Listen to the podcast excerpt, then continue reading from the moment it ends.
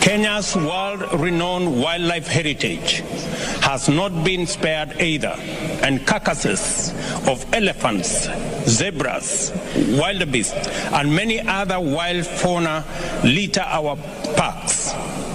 We have had to spend $3 million to supply feed and water to wildlife in the last 3 months.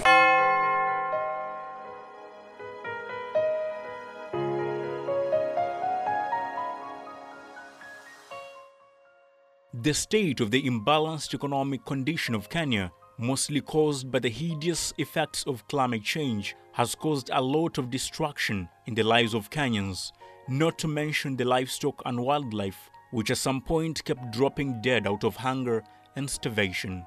The rise in the cost of goods and services in Kenya has mostly been orchestrated by the negative implications of climate change. Due to the climatic struggle in the country, the Kenyan government is required to raise an amount of $150 million in the mitigation of the effects of climate change, according to the National Climate Change Action Plan 2018-2022. According to statistics, the government of Kenya has only managed to raise 14% of the amount required in the mitigation process since the announcement of the mitigation plan in 2018, which is not even half the amount required. This is Climate Change Podcast, and on this episode we'll be pointing on to the implementation of climate financing in Kenya. This is Pwani FM Podcast. My name is Michael Baraka. Can Kenya really survive this financial struggle? Meeting the goals of climate change, as well as stabilizing the economic state of the country, with Kenyans straining to place a loaf in the table for their families, and with about 500,000 Kenyans facing serious starvation in Turkana. The State of Climate in Africa reports lay it bare. High water stress is estimated to affect about 250 million people in Africa and is expected to displace up to 700 million people by 2030.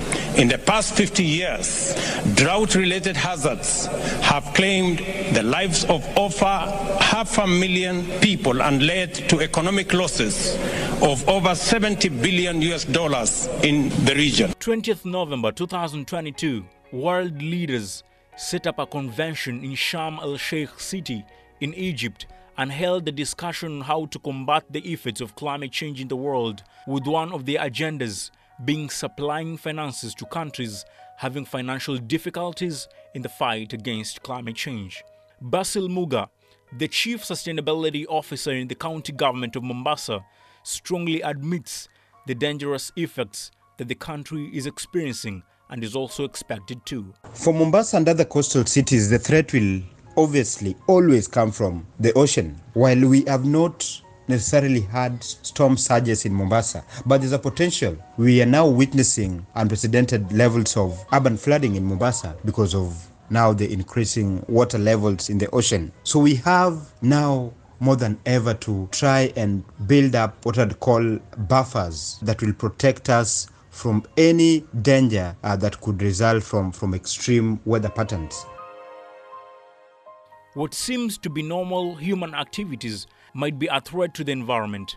And according to Basil Muga, most of the activities done by people should be highly monitored to ensure reduction of loss of finances that might be used to make sure the effects are handled and eradicated. Continue to behave or to do things as we are doing them on land, then we are going to make the ocean angry. And that can have very, very, very devastating effects. In his speech at the COP27 convention in Egypt, President William Ruto says Kenya has an estimated need of about 579 billion in the war against climate change by 2030.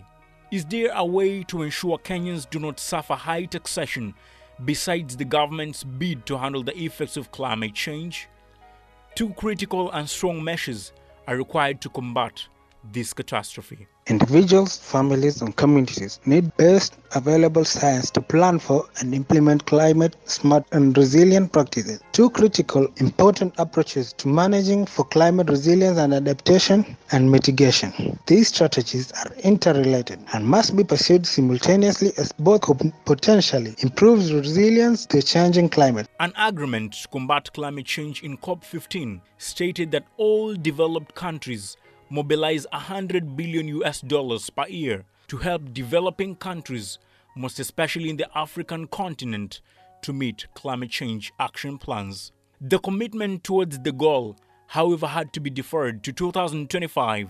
Jacklyn Kimeu, the Energy and Climate Change Coordinator at World Wide Fund Kenya, says the amount of money might be a burden to many developing countries. We are in 2022 and this commitment has not yet been met, meaning that developing countries are not able to respond effectively to the effects of climate change because they are not receiving the needed resources from developed countries. And as such, there has been a commitment to operationalize the new quantified goal on climate finance, which actually now seeks to work towards making the $1 billion USD commitment a reality by 2025. Many underdeveloped countries rush for loans in such hard times and later suffer the burden of payments, some of which end up affecting the economic as well as the financial status of their countries. With the rate of loans Kenya has been receiving from other countries and organizations, including the World Bank,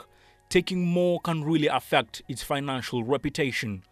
What is it that can be done to ensure developing countries, Kenya being one of them, contributes to this fight without affecting the well-being of our citizens? In terms of the challenges experienced on climate change financing in Kenya, one is loans versus grants. We are seeing that most of the climate finance funds are in form of loans as opposed to grants. And what we are seeing is that local communities cannot be able to repay the loans taken so that they can address climate change. We want local communities to be given grants that they can be able to use this to adapt to climate change, because by using loans, the repayment system is complicated and also there are high interest rates attached to these loans. It is morally everyone's responsibility to make sure they conserve the environment instead of exposing it to more threats of climate change.